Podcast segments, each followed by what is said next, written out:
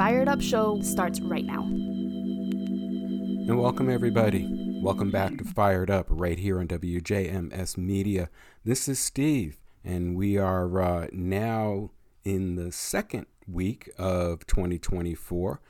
I uh, hope everybody is now fully uh, back to work or school or wherever after the holiday breaks. Uh, and uh, we're going to get right into uh, some political news and some of the things that uh, have occurred over the last week or so. Uh, but first, uh, it, it is notable, and I would be remiss if I didn't bring up the fact that this past Saturday, we marked the three year anniversary of the January 6th insurrection uh, at the uh, Capitol in Washington, D.C., where uh, hundreds of people uh, broke into the Capitol building, um, roamed the halls, destroyed property, uh, built gallows in the in the uh, front lawn, and you know chanted, looking for former Speaker Nancy Pelosi and to hang Mike Pence, and the uh, the the tragic uh, thing of it is we all watched this unfold live and in real time on national television or internet or wherever you get your broadcast news. Uh, and yet here we are three weeks later, and we have uh, people out there both uh, within the uh, congressional administration and others who say that uh, there wasn't an insurrection, uh, that you know it was you know just uh, a group of people quote taking a tour. Uh, others are claiming that it was an inside job and that it was staged by uh, take your pick, the FBI, Antifa, uh, you know the Democrats, you know whoever you want to lay fictitious blame on. Uh, but at the end of the day, you know, you you have to believe your eyes and realize that what we witnessed that day was uh, a- an attempt uh, that came dangerously close to being successful at you know overturning a free and fair election and also uh, you know uh, undermining perhaps permanently uh, one of the, the key foundational pillars of our democracy, and that is the peaceful transfer of power from one administration to another and the uh, value and effect of the vote of the people in determining who our elected leaders are. So, you know, we we mark three years uh, since that day, uh, since then, you know, the, the wheels of justice have turned, uh, perhaps not as fast as we'd like, but they have continued to turn. Uh, more than 1,200 people, I believe, have been charged in connection with the events of January 6th. Uh, I, you know, several hundred of them uh, have been sentenced to jail terms ranging from probation or a few days or a week up to uh, you know 18 years for the leaders of some factions of the insurrection. And we now are approaching the time when the uh, trials related to the insurrection uh, are moving toward getting started. Uh, we have seen in, in the past week, and we'll talk about a little bit more uh, in, in this broadcast, as well as uh, some other subjects. Uh, we've seen, you know, the expected appeals uh, come forward. Uh, we have seen uh, the first uh, case revolving around the disqualification of the former president Donald Trump from the ballots in um, Colorado and in Michigan. Uh, well, the Colorado case has been appealed, and um, just this past week, the Supreme Court announced that it will hear the arguments with regard to uh, whether or not Colorado can, in fact, remove uh, the former president from the ballot. Uh, according to the information I've seen so far, um, preparations for uh, uh, briefs to be delivered to the court uh, by both sides are underway, and oral arguments are slated to begin on, and basically are slated to happen on February 8th. Now, sources are saying that given the nature uh, of the the case being brought and the uh, the elections coming up, it's expected that the Supreme Court's going to expedite uh, their processing of this, and we could see a decision handed down from uh, from them uh, as soon as the end of February. So we will we will keep an eye out for that and let you know what transpires. But you know we couldn't uh, you know start this show without taking notice of the fact that three years ago, on the sixth of January, uh, a a group was uh, you know, allegedly motivated to go to the Capitol to protest. Uh, that protest became violent, and uh, as an end result, uh, more than 140 uh, law enforcement officers were injured, and five ended up dying as a direct result of the attack or succumbed to injuries uh, received. So, you know, that was a, a dark day. We all watched it, and it still amazes me how some people, having seen it, uh, can in fact turn around and then deny that it, it really happened uh, the way that we saw it. So, we'll keep you posted on that.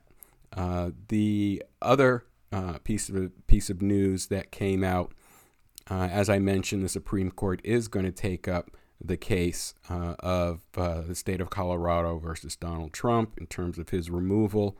And the upshot of that is if the Supreme Court uh, upholds the lower court ruling that you know, the former president is in fact ineligible because of his role and participation in the lead up to the insurrection and um, you know violation of Article 3 of the 14th Amendment, uh, that law is going to impact uh, many other states across the country. There are at least 12, according to the latest information I have, uh, that uh, are either in the process of filing uh, similar charges or have filed and are waiting to hear the Supreme Court results. So, if the Supreme Court upholds uh, what happened in Colorado, there are at least uh, 12 or 13 other states that are positioned to pretty much immediately move to take the same uh, approach and you know el- eliminate uh, or ban uh, the former president from appearing on the primary ballot. and you know keep in mind that we are talking about the primary ballots should and, and all indications are that he is you know the presumptive nominee of the Republican Party for 2024 should he go to the uh, the the main election ballot uh, the same rule uh, can be applied and potentially he could be uh, eliminated from more than just the current uh, dozen or so states that have actions pending in this regard. Uh, he potentially uh, could be eliminated from uh, the national um, election ballot uh, nationwide. Uh, in any event, uh, the the possibility exists that this would impact the amount of electoral votes that the former president could potentially receive. So it, it's going to be a crazy, wild uh, process as we see all of this unfold over the next, you know, eight weeks or so. So remains to be seen. Also, reminder that uh, as of at least this broadcast, uh, the first trial uh, of the former president, which is scheduled to begin, I believe, on uh, March 4th. Uh, that trial is still on the docket for that date although that date may in fact slip, so it's still kind of fluid. Uh, in any event, uh, it's got me to thinking you know, there there have been a a boatload of uh, print media words and broadcast minutes and podcasts and uh, all all kinds of uh, media coverage of you know what would transpire if uh, Donald Trump actually did uh, win the election and return to the White House as the 47th president. Um, it, it you know there there have been a lot of talk about that and and I really wanted to look at the counter argument and basically uh, ask the question what would happen if Donald Trump is the Republican nominee for president and he loses, uh, you know, uh, ostensibly to the incumbent president Joe Biden uh, for the second time? What would happen uh, in in this country if that could happen? So I did some research and even went out and uh, used my uh, AI assistant to uh, kind of ask the question. Uh, and I'll start with that one because it, it does kind of lead out to the other things that I want to talk about. So I asked my AI if Donald Trump loses the 2024 election, what would be potential the potential outcome? And it replied, and, and I'll read it to you.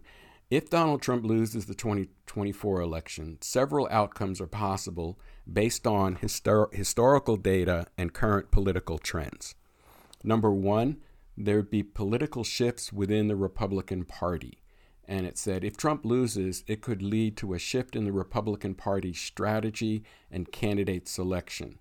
Uh, it uh, added some Republicans and right leaning voters are not sold on tw- Trump's 2024 presidential bid. There's a growing preference for other potential candidates like Florida Governor Ron DeSantis, and I would add in uh, uh, former Ambassador Nikki Haley and, and others. Number two, the impact on Trump's influence a loss could potentially diminish Trump's influence within the Republican Party. Uh, his support has declined due to significant midterm losses and courtroom setbacks.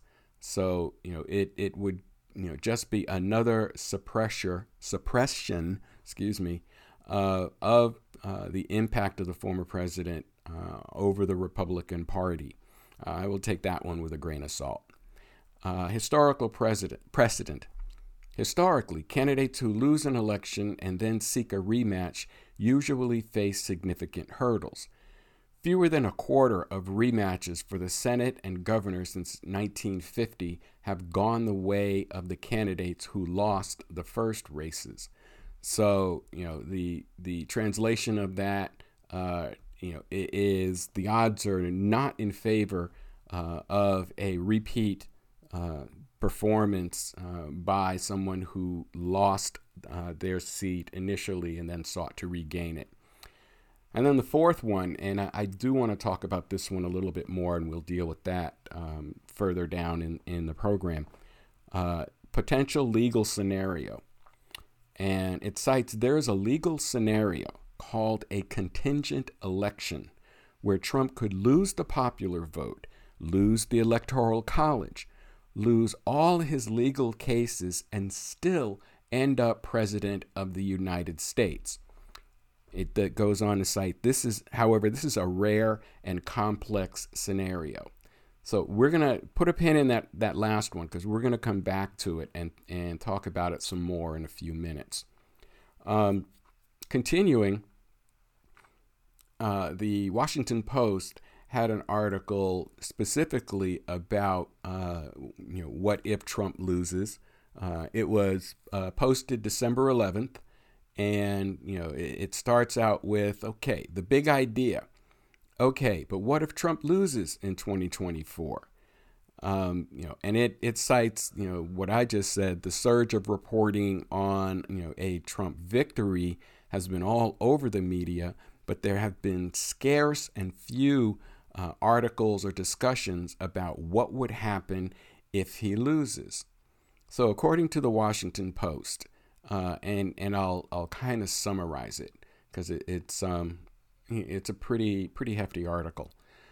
Uh, it's an interesting and important piece about the electoral landscape heading into 2024, hinging on a scheme that was central to his failed efforts to overthrow President Biden's victory uh, in in 2020, and also, you know, it uh, was a uh, answer to a scenario posted that uh, several uh, reporters who were studying the matter uh, said they found it uh, extremely harder in 2024 for Donald Trump to enlist fake electors, uh, people to formally say he carried a state where his opponent was certified the winner. So essentially, they're saying that trick isn't going to work a second time around. Uh, but they do mention that it stands out in a wave of recent uh, articles that have laid out what Trump plans to do if he wins next year, such as weaponizing the powers of the presidency. And we've talked about this uh, a couple of shows back, uh, including the military and the Justice Department, against his domestic opponents and critics, as well as past aides who have turned against him. It cites if he wins that, um, you know, among other things, the former president and his advisors and supporters have sketched out an authoritarian vision for a second term, turning the Justice Department into a weapon to, with which to assail his critics and political opponents aggressively, using the military inside America's borders, turning independent agencies into de facto extensions of presidential power and purging career civil servants insufficiently committed to enacting his agenda. He's also called for the, the quote termination of the Constitution, promised his supporters he will be their quote retribution, close quote, and denounced opponents as quote vermin, language that experts on fascism said echoes that of Adolf Hitler and Benito Mussolini. Uh, in an article in the New York Times, Peter Baker recently captured uh, the moment uh, this way. When a historian, and this is a quote from uh, Peter Baker, when a historian wrote an essay the other day warning the election of former President Donald J. Trump next year could lead to a dictatorship, one of Mr. Trump's allies, allies quickly responded by calling for the historian to be sent to prison. So you know, digest that for a second. Uh, where have we seen you know responses like that? Okay, uh, we've seen it in Viktor Orban's uh, Turkey. We see we see it in Vladimir Putin's Russia. We see it in uh, Kim Jong Un's North Korea. So the the parallels are are being drawn, and these are not new uh, in another article from the Washington Post, and this one from back in November of uh, last year. Um, it's uh, titled Trump and Allies Pro- Plot Revenge, Justice Department Control in a Second Term. And in this article, uh, you know, Trump and his allies have begun mapping out specific plans for using the federal government to punish critics and opponents should he win a second term with the former president naming individuals he wants to investigate or prosecute, and his associates drafting plans to potentially invoke the Insurrection Act on his first day in office to allow him to deploy the military against civil demonstrations. Uh, according to the article in private, Trump has told advisors and friends in recent months that he wants the Justice Department to investigate one time officials and allies who have become critical of his time in office, including his former Chief of Staff John Kelly, former Attorney General William Barr, as well as his ex attorney Ty Cobb and former Joint Chiefs of Staff General Mark Milley. Uh, and um, Trump has also talked of prosecuting officials at the FBI and Justice Department, uh, a person familiar with the matter said. In public, Trump has vowed to appoint a special prosecutor to go after President Biden and his family. The former president has frequently made corruption accusations against them that are not supported by available evidence. And we know from current events that the uh, impeachment inquiry uh, currently uh, underway in the House uh, has yet to uncover any credible or provable evidence of any uh, corruption uh, tied to President Joe Biden. to, to facilitate Trump's ability to direct just, Justice Department actions, his associates have been drafting plans to dispense with 50 years of policy and practice intended to shield criminal prosecutions from political considerations. Critics have called such ideas dangerous and unconstitutional. Uh, one of the other uh, snippets from this, this second article is uh, Trump campaign spokesman Steven Cheung uh, did not answer questions about specific actions under discussion uh, his response, quote, President Trump is focused on crushing his opponents in the primary election and then going on to beat crooked Joe Biden, close quote.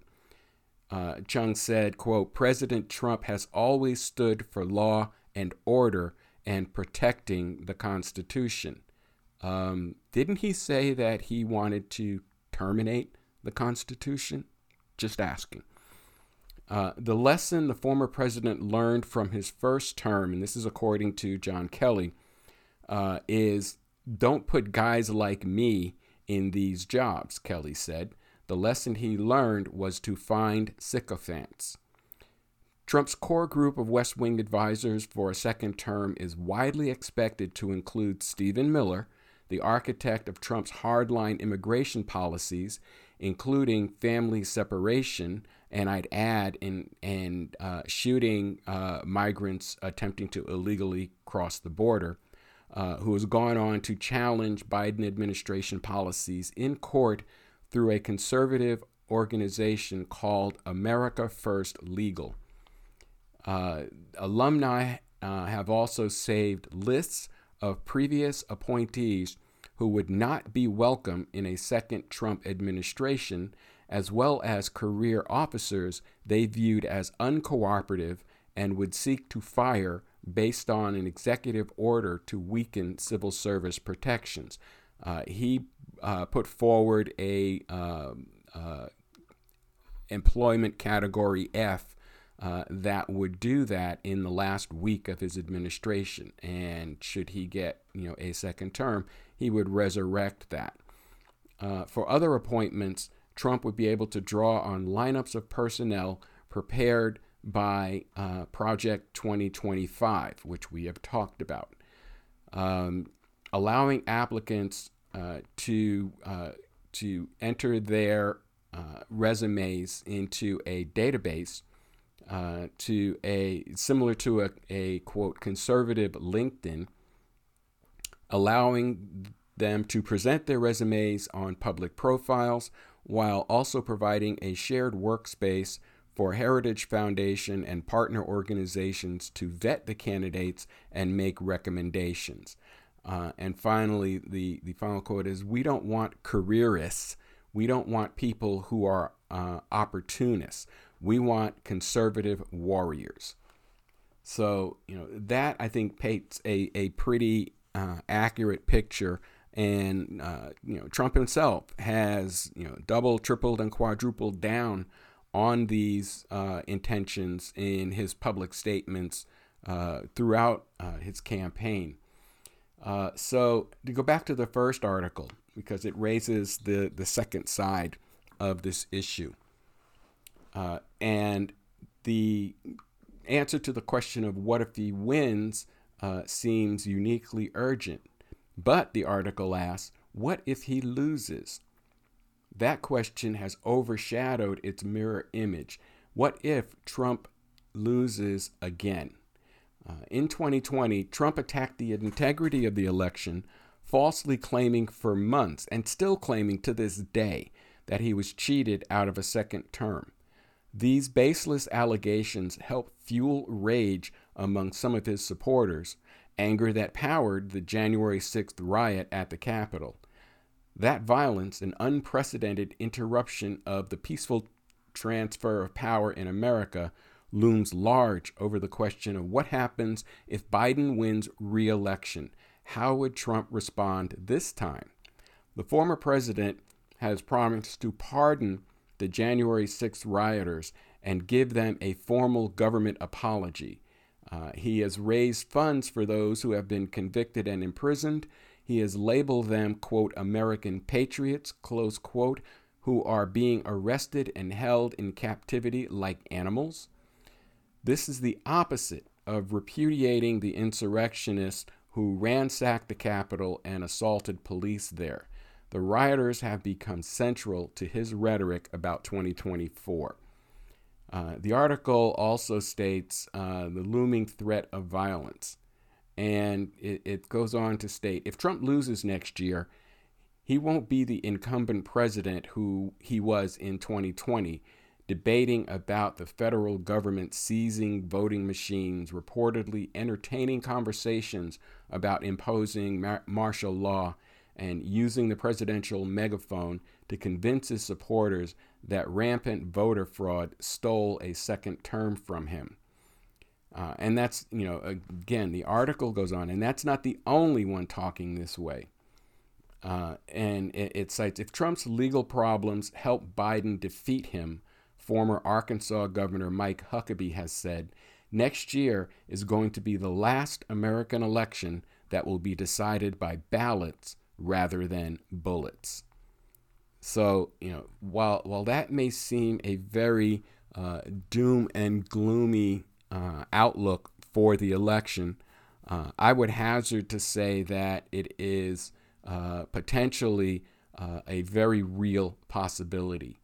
Um, Donald Trump and his supporters uh, have maintained for more than three years that A, the 2020 election was stolen, uh, even though some 61 lawsuits brought were found to be without merit, with no evidence to back them up, and uh, were summarily uh, rejected by you know appeals courts and even the Supreme Court.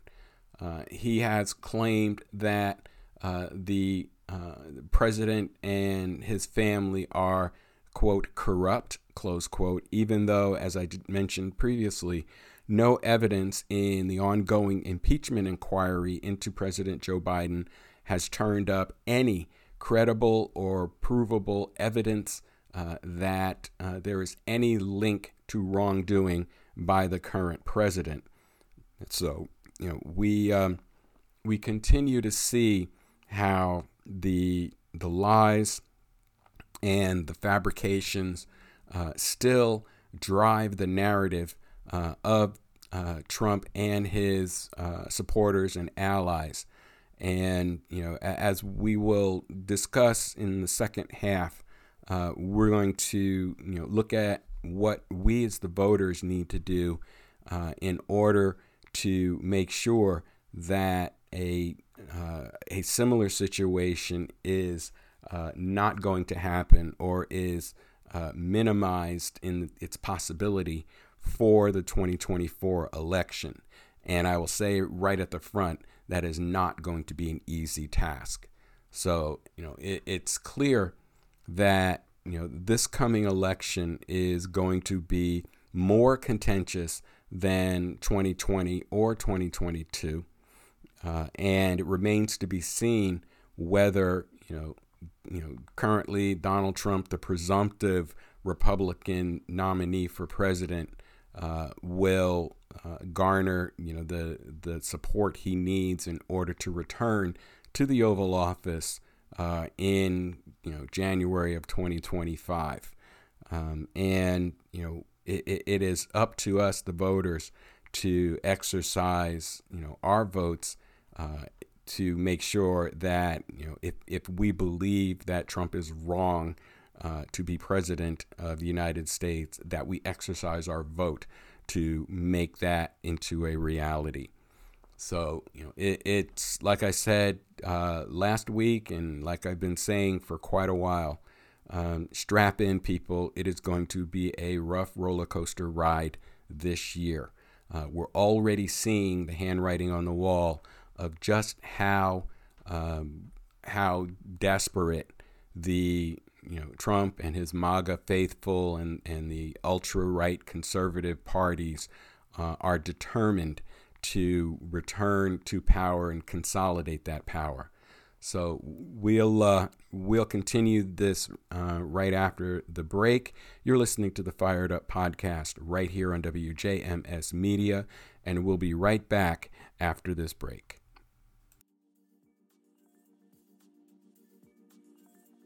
Hey there, America. This is Stephen Bowles, host of the Fired Up podcast right here on WJMS Media. And full disclosure, I am a type 2 diabetic, so this is something that's more than just a subject for discussion for me, it's personal.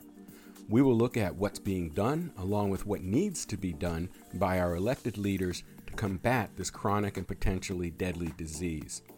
So let's begin with a little background. In layman's terms, no medical terms here, folks. Diabetes is a chronic medical condition where your body struggles to manage the levels of sugar, specifically glucose, in your blood. Here's a simple way to understand it. Imagine your body is a car engine, and glucose is the fuel. Normally, insulin, which is a hormone produced by your pancreas, acts like a key, opening up cells so they can take in glucose to use as energy. But with diabetes, there is a problem with the key, and that's insulin. Type 1 diabetes, your body doesn't produce enough keys, meaning not enough insulin. This is usually something that you're born with. In type 2 diabetes, the locks on the cells become rusty. In other words, your body doesn't respond to insulin as well as it should, and eventually the pancreas might not be able to keep up with the demand for insulin. This type usually develops over many years and is more common in adults but can occur at any age. When there's not enough insulin or cells stop responding to insulin, too much sugar stays in your bloodstream, which can cause health problems over time, such as heart d- disease, vision loss, and kidney disease. There's also a condition called prediabetes, where blood sugar levels are higher than normal but not high enough to be classified as diabetes type 2. Without intervention, prediabetes is likely to become type 2 diabetes in 10 years or less. And then there's gestational diabetes, which some women develop during pregnancy. This usually goes away after the baby is born, but it can increase the risk of developing diabetes later in life for both mother, mother and child. Now, while there's no current cure for diabetes, it can be managed with lifestyle changes like maintaining a healthy weight, eating well, staying active, and taking prescribed medications. With proper care and treatment, it is possible to live a near normal to normal life with diabetes. We will examine diabetes, what it means for me, and what it can mean for you. I hope that you will keep it locked on WJMS Media and the Fired Up podcast for more information on this issue. And welcome back. Welcome back to the Fired Up podcast right here on WJMS Media. So let's uh, kind of recap uh, one thing that I talked about at the top of the first segment. Remember, I mentioned that I had uh, consulted with my AI and asked them about uh, what would happen if Donald Trump lost the 2024 election. And uh, the fourth option it gave me, and, and I'll reread it, uh, was a potential legal scenario. And it said there is a legal scenario called a contingent election where Trump could lose the popular vote, lose the electoral college, lose all his legal cases, and still end up president of the United States. Uh, it cited, however, this is a rare and complex scenario. So uh, I asked you to stick a pin in that, and that we would return to it. So let's uh, let's talk about this uh, contingent election uh, proposition. In an article uh, written in The Guardian, actually uh, more than three months ago, it was written in September, talking about this contingent election. And it goes into say, in ordinary time, under ordinary political conditions, the specter of another Trump presidency would be strictly the stuff of nightmares. Uh, it cites the 40 criminal charges that he's facing uh, regarding classified documents, the 34 felony counts of falsifying business records, and uh, also the uh, second defamation lawsuit uh, filed by E. Jean Carroll. Uh, revolving around statements that he made right after he lost the first defamation lawsuit filed by E. Jean Carroll. Uh, the article cites, you know, the American people can be awfully forgiving. Uh, you know, it cites Joe Biden and Donald Trump are effectively tied uh, nationally. Uh, that Trump is well out in front of the other uh, Republican hopefuls uh, in the race, and you know, and so forth. And then it cites this way that uh, Donald Trump could actually become the president of the United States, even if he didn't win the popular vote, uh, did not win, you know, the necessary votes in the electoral college, and all of the ensuing legal cases uh, were decided against him. And it's it's this thing I mentioned called a contingent election. Uh, the definition, uh, contingent election, is the process put in place to deal with the eventuality at which no presidential candidate reaches the threshold of 270 votes in the Electoral College. Uh, in the early days of the American Republic, when the duopoly of two party system was neither desired nor expected, this process was essential. Uh, it cites that there have been two of them in American history. The first uh, involved uh, Andrew Jackson in 1825 and he had won the plurality of votes and a plurality of electoral college votes as well. But after extensive, elaborate negotiations, uh, John Quincy Adams took the presidency mostly by offering Henry Clay, who had come in third in the election, Secretary of State.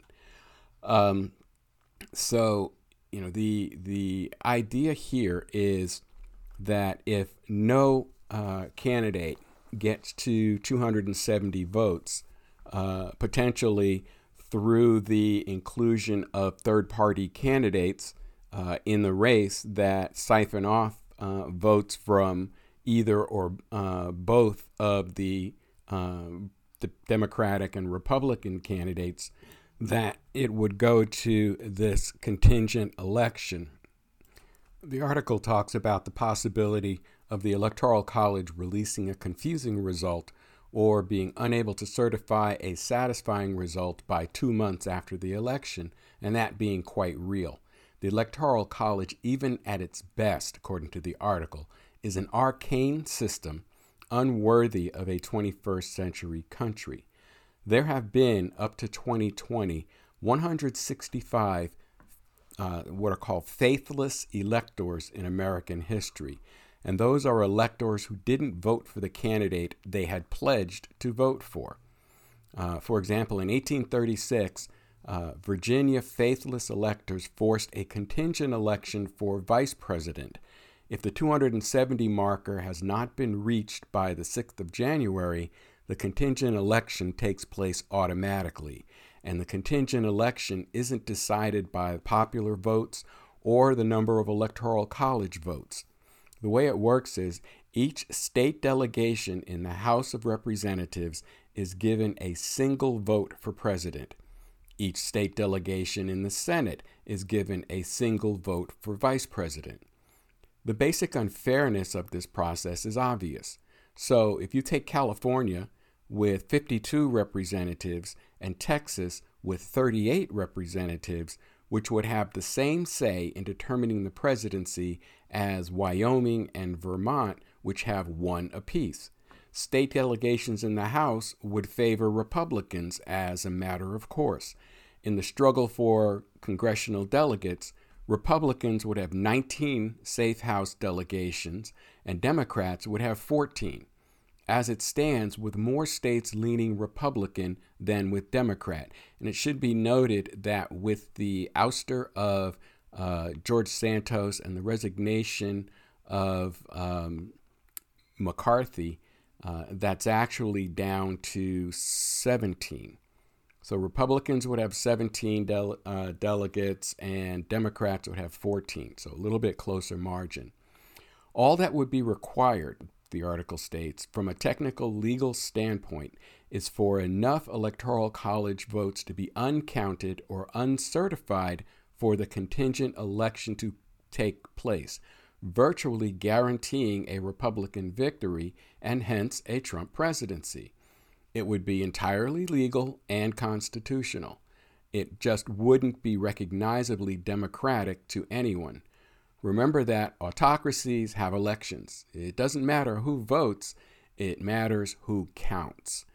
So, this is uh, eerily similar to what we saw transpire on January 6, three years ago.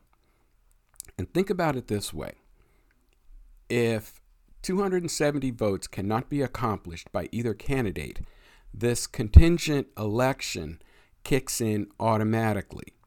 So, one of the other things that could have happened should uh, Vice President Mike Pence uh, at the time uh, declared the votes from one or more states uh, to the, or rather the electors from one or more states to be uh, illegitimate and sent the vote back to the states, this is the process that we would have ended up with. Each state, rather than the, the plurality of representatives and, and electors they have, each state gets one vote. And since the Republicans hold a majority in the House and, and held it by an even larger margin uh, in 2020, uh, the Republican candidate, Donald Trump, would have been named as president. And as the article says, it would have been legal and constitutional because the process is constitutionally defined. So, you know, give that some consideration the the level of, of gamesmanship and brinksmanship that was in play in 2020 uh, could easily be in play and amplified in 2024. Uh, so, you know, there's a scenario that, you know, Republicans and Democrats can play for the win or they can play for, you know, a tie. And when you throw in third party candidates in the mix that could siphon off votes from both sides, the reality of neither side getting to 270 and thereby throwing the election uh, to the House of Representatives uh, becomes a very real possibility. Uh, it, it is something we need to be aware of and we need to take into account when we are voting so that if you are neither uh, in the Democratic camp or in the Republican camp and are deciding to consider one of the the several third party candidates uh, that are out there, you know, whether it's uh, Robert F. Kennedy Jr. or it's Cornel West or it's Jill Stein, um, just be aware that how those votes break down and how those electors get designated could have an, an exactly unexpected end result in that uh, it could end up turning the vote toward, uh, in this case, since they control the House, the Republican candidate, Donald Trump, uh, who would become president by the election of the House. So, you know, the the upshot here is um, th- this is proof positive uh, even more just how important your vote is. Uh, consider it carefully, think about it fully, and recognize that even if you are voting for a third party candidate because you don't like Donald Trump and you don't like Joe Biden, you could end up with Donald Trump as the president if neither Democrat nor Republican get to 270. So, you know, it it's it's a long shot, absolutely, but it is a real possibility. So, you know, it, it just paints that picture even brighter of how important it is that, you know, everybody who is eligible to vote gets out and executes their vote on election day. Um, you know, I, I don't care who you who you vote for per se, but just be aware that if you throw your vote um, away from the the Democrat or Republican candidate and go instead with a third party, uh, you could end up with the president you don't want. You know, almost you know either way you slice it, um, and you know that would lead to more people in the camp of believing that their vote doesn't count.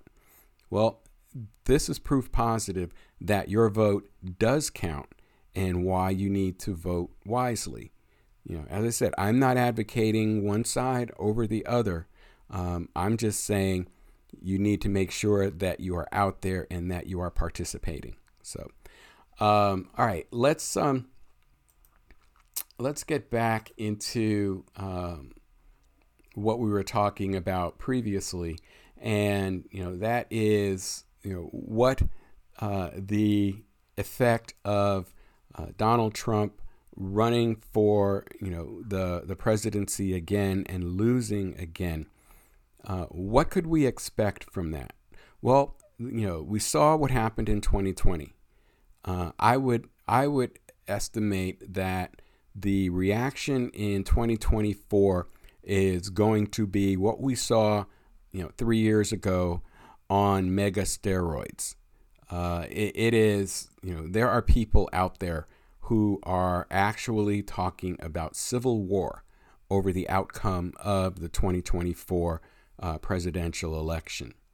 So, you know, it, it is very, very important that we are out and voting and in, in as, as massive numbers as we can uh, to make sure that our voices are heard and that we are overcoming any attempts at you know disenfranchisement, uh, voter suppression, uh, voter intimidation, and so forth. Uh, it, it is clear that you know the the need is great, the responsibility is great, and you know the potential harm to our country is also great.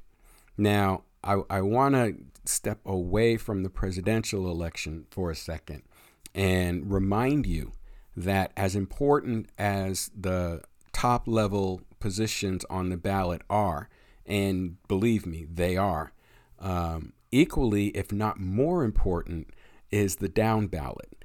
So, you know, if, if you are, you know, a Republican, you need to make sure that, you know, you are reviewing your Republican candidates uh, to make sure that they are in alignment with your views uh, and that you know it, for example you know if the candidate in your area is let's say an election denier and you are not an election denier then you need to make sure that you are finding a candidate that matches your criteria and vote for that person.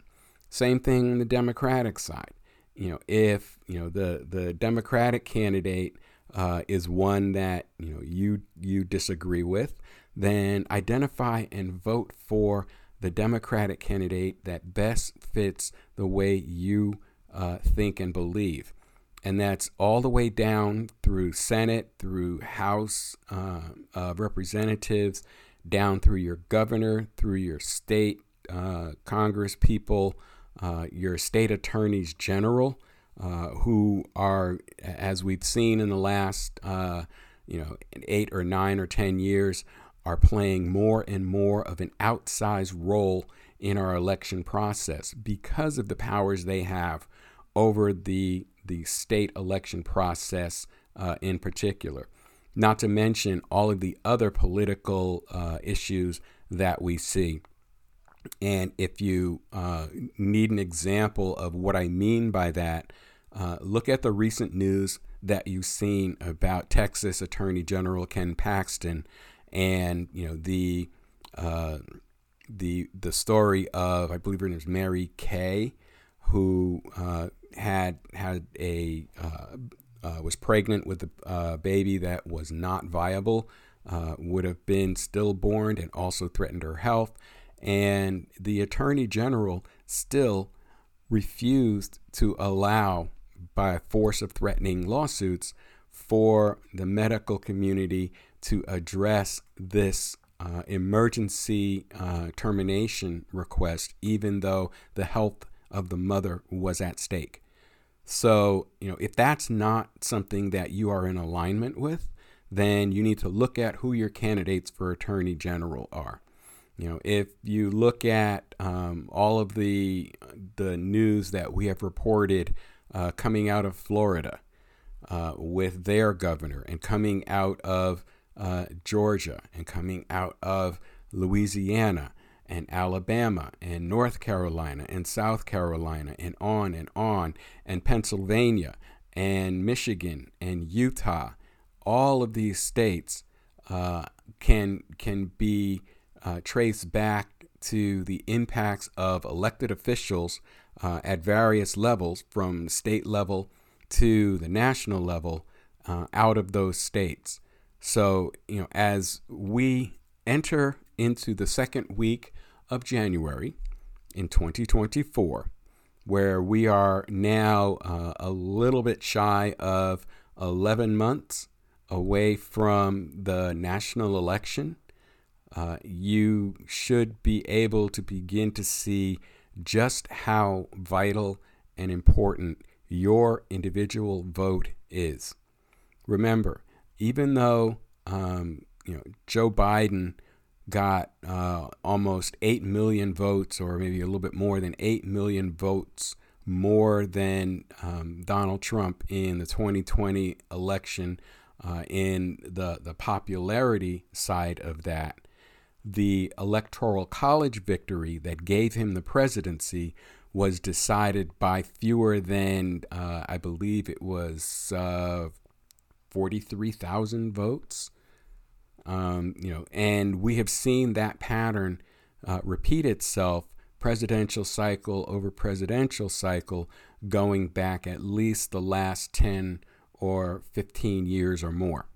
So, you know, the, if somebody's telling you that uh, your vote doesn't matter, it, it doesn't count, it absolutely counts.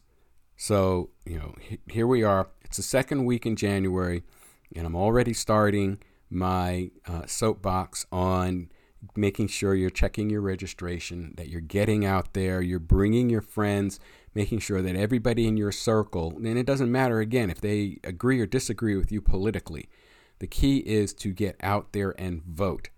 Um, we need to determine who our elected officials are. They need to know how many people uh, are holding them accountable, uh, and that that's the bottom line. Uh, you know, get out there and vote. Vote in numbers. Get your people out, and let the chips fall where they may. You know, it, if you know if the Democrats win again, so be it.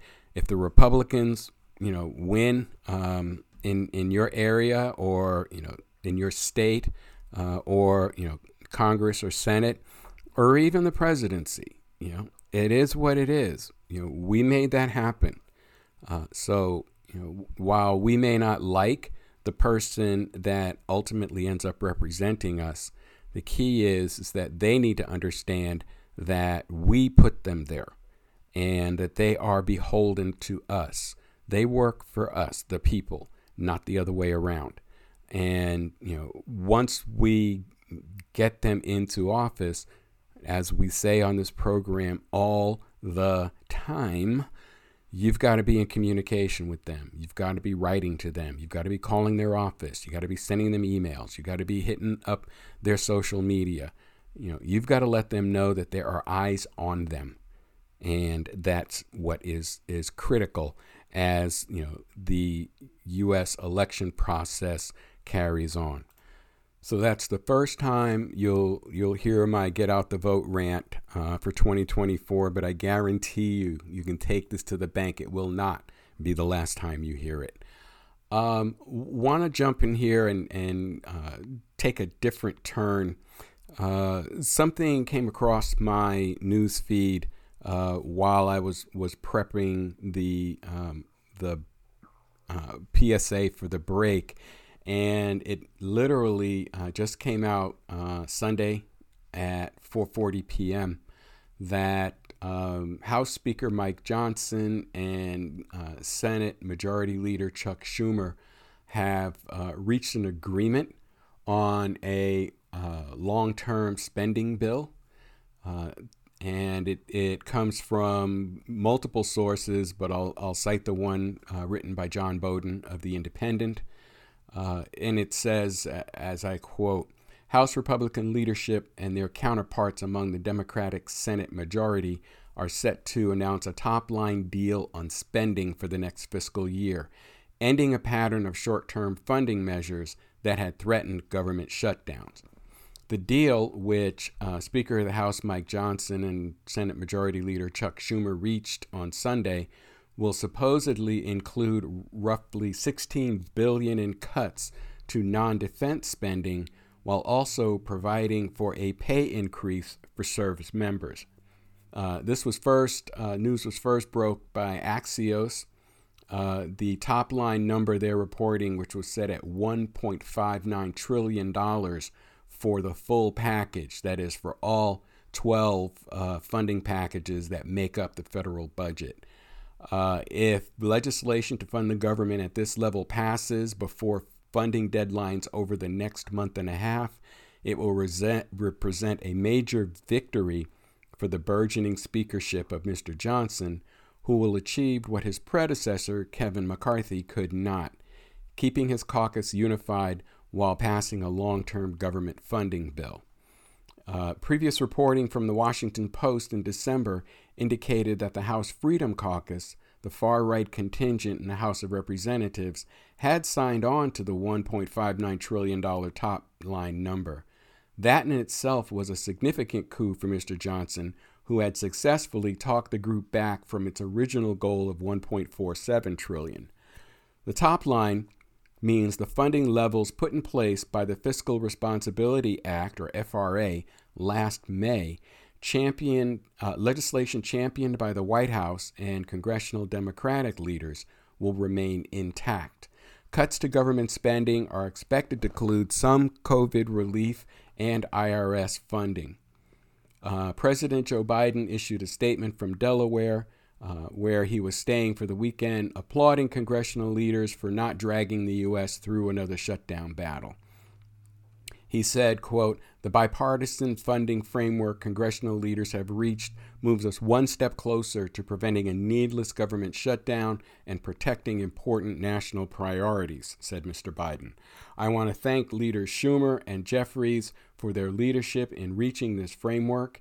Now, congressional Republicans must do their job stop threatening to shut down the government, and fulfill their basic responsibility to fund critical domestic and national security priorities, including my supplemental request. It is time for them to act. Uh, the article goes on to say it is no secret that Mr. Johnson, however, was playing under markedly different circumstances than was Mr. McCarthy. The former speaker, who lasted less than a year on the job and eventually resigned in utter defeat after vowing not to, at the end of the year, was ousted over the summer in what began a whirlwind of chaos in the lower chamber. Republicans were accused of throwing the federal government into a complete standstill, with infighting after a cadre of conservatives unhappy with Mr. McCarthy successfully led a motion to oust him which ended up being supported by every Democrat in the chamber. As it turned out, Republicans did not have the votes to quickly elect a new speaker, and a succession of GOP candidates rose and fell before Mr. Johnson was finally picked as a compromise.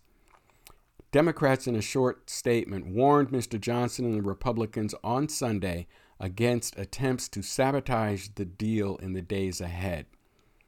Quote, the bipartisan top line appropriations agreement clears the way for Congress to act, act over the next few weeks in order to maintain important funding priorities for the American people and avoid a government shutdown.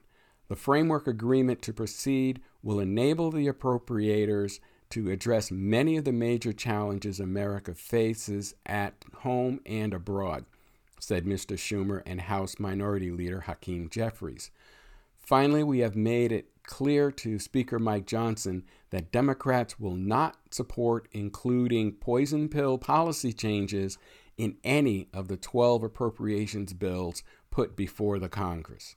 Mr. Johnson has yet to issue a public statement on the funding deal. Uh, and again, this was as of uh, 4 o'clock on Sunday. I have not yet seen any additional updates come down through the wires. Um, the political fallout for Mr. McCarthy's ouster was immense. Republicans were once again labeled the party of obstruction and unwillingness to govern by their detractors, and found many of their own publicly agreeing with that conclusion. The article concludes uh, if Mr. Johnson has successfully wrangled his party's far right wing, it is likely a sign of their own fatigue as much as it is an acknowledgement of his negotiation prowess. With the departure of both uh, McCarthy and his top aide Patrick McHenry, the House Republican majority is thinner than ever. A funding bill with the support of leadership in both parties will almost certainly pass, but the path remains almost impossibly narrow for the GOP to pass significant legislation without Democrats through the lower chamber going forward. So it remains to be seen if the Republicans are going to heed the warning, uh, or and if they are going to try and burden uh, any of the 12 appropriations bills with uh, you know other things on their you know wish list that they wish to have. What uh, Mr. Jeffries called you know poison pills. Um, it will it will behoove us the voters to reach out, particularly if your um, U.S. representative, your House of Representatives member uh, is Republican, that you reach out uh, immediately, early, and often, and let them know that you do not want to see a government shutdown, that they need to pass uh, these 12 appropriations bills as they are. If there is additional items that they need to deal with legislatively, they need to bring those as separate items, not tied to uh, the the funding package. Uh, it, it is in the the worst interest of all if uh, either of the government shutdowns, one is slated to happen as early as the 19th of January, and then the second one is slated, which is a larger one because it impacts larger uh, government agencies, uh, is slated for February 2nd. Uh, either of these would be uh, damaging. A, a, shutdown over both of them would be devastating. Uh, we've already uh, come close to this in years past. we came to an agreement. The the House came to an agreement uh, with uh, former Speaker McCarthy uh, to avoid a government shutdown. You know, last year, uh, this has been a known deadline for months. So the idea that we get here without uh, crossing the finish line should be unacceptable to every voter, regardless of party, uh, in the United States of America. So it is on us to communicate with our elected officials and let them know how we feel. All right. So, what are your thoughts on this? Uh, what do you think about the, the deal that's been reached? Uh, what are your thoughts on what happens if Donald Trump is not successful in his bid to regain the White House? Send an email to the show at firedupradio at yahoo.com. I'd love to get your thoughts and opinions.